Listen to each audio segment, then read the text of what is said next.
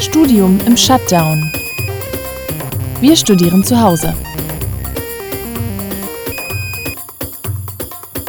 Ich möchte euch ganz herzlich begrüßen zu unserem neuen Podcast Studium im Shutdown, dem Podcast für Studium in Corona-Zeiten. Wir möchten gerne wissen, wie Studieren jetzt gerade funktioniert in Zeiten von geschlossenen Hochschulen, Kontaktverboten und so weiter. Und wir wollen das wissen von Menschen, die es wissen müssen, nämlich den Studierenden selbst, die davon betroffen sind. Sie können uns am besten sagen, was funktioniert, was wirklich, wirklich nervt und was ihre ganz persönlichen Studienstrategien sind. Und nicht zuletzt können Sie uns auch sagen, was Hochschulen jetzt mitnehmen und lernen können. Mein Name ist Laura Eickbrecht. Ich selbst arbeite auch an einer Hochschule. Bin gespannt, was Sie erfahren werden. Und bei mir zu Gast ist Elias. Hi, ich bin Elias, ich bin 27 Jahre alt und studiere in Karlsruhe an der Hochschule für Technik und Wirtschaft International Management. Studieren im Normalfall. Wenn du in Karlsruhe International Management studierst, wie läuft das so ab? Wie sieht so ein normaler Studientag bei dir aus? Also ich habe persönlich einen relativ langen Weg zur Uni. Also ich pendel immer so eineinhalb Stunden One-Way quasi. Deswegen muss ich ein bisschen abwägen, was sich für mich lohnt, präsenzmäßig. Es gibt natürlich Fächer, in denen ich anwesend sein muss. Das mache ich dann natürlich auch. Aber dadurch, dass ich neben dem Studium auch relativ viel arbeite, um mich zu finanzieren, muss ich das ein bisschen abwägen. Aber ich versuche so viel wie möglich in der Uni eben zu sein. Entsprechend ist es jetzt, für mich spare ich jetzt viel Zeit, dadurch, dass ich zu Hause bin, mir das Pendeln quasi äh, genommen wird. Ja, also von meinem Lernaufwand ändert sich gar nicht so viel, weil ich, wie gesagt, viel versuche auch zu Hause zu machen. Studieren im Ernstfall.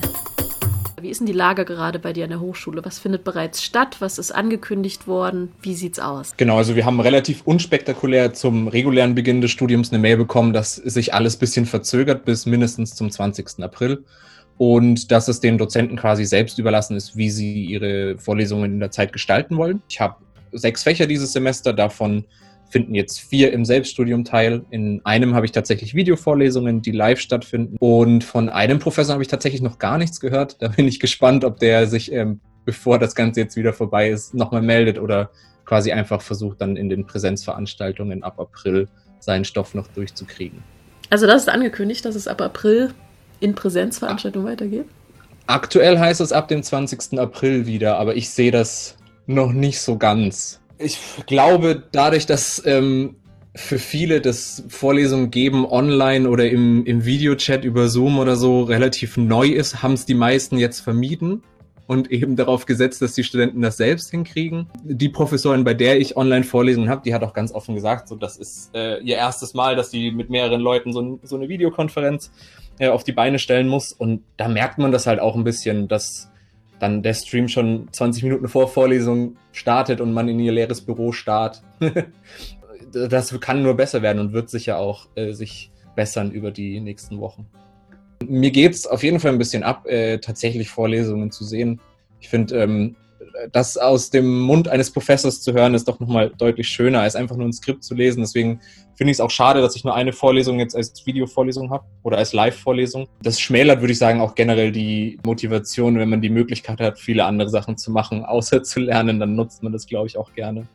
Aber ich glaube, gerade der an der Hochschule ja viele Professoren auch viel Erfahrung aus der Praxis mitbringen, ist einfach viel spannender, zwischendrin mal eine Anekdote zu hören über das Thema, als stur wirklich nur den Stoff zu pauken. Deswegen hätte ich doch lieber deutlich mehr Videovorlesungen. Mich würde es persönlich einfach freuen, wenn wir einen ähnlichen Stundenplan, wer für dieses Semester geplant wär, äh, gewesen ist, äh, quasi als Videovorlesungen hätten dass sich das Ganze einfach ein bisschen nach Normalität anfühlt, während alles andere irgendwie schon, schon nicht so normal ist und man Sorgen hat, die man im Normalfall nicht hätte.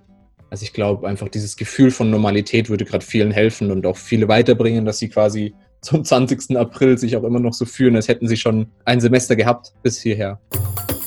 Überlebensstrategien. Was, glaube ich, für viele eine große Herausforderung gerade ist, ist, man studiert zu Hause, aber zu Hause sind natürlich alle möglichen anderen Sachen, die nichts mit der Hochschule und mit dem Studium gerade zu tun haben. Was sind die Top 3 der Sachen, mit denen du dich am besten von der Arbeit bzw. deinem Studium ablenken kannst? Man fängt die verrücktesten Hobbys an. Also ich habe jetzt die letzten Tage damit äh, mich beschäftigt, aus alten Klamotten äh, Atemschutzmasken zu nähen.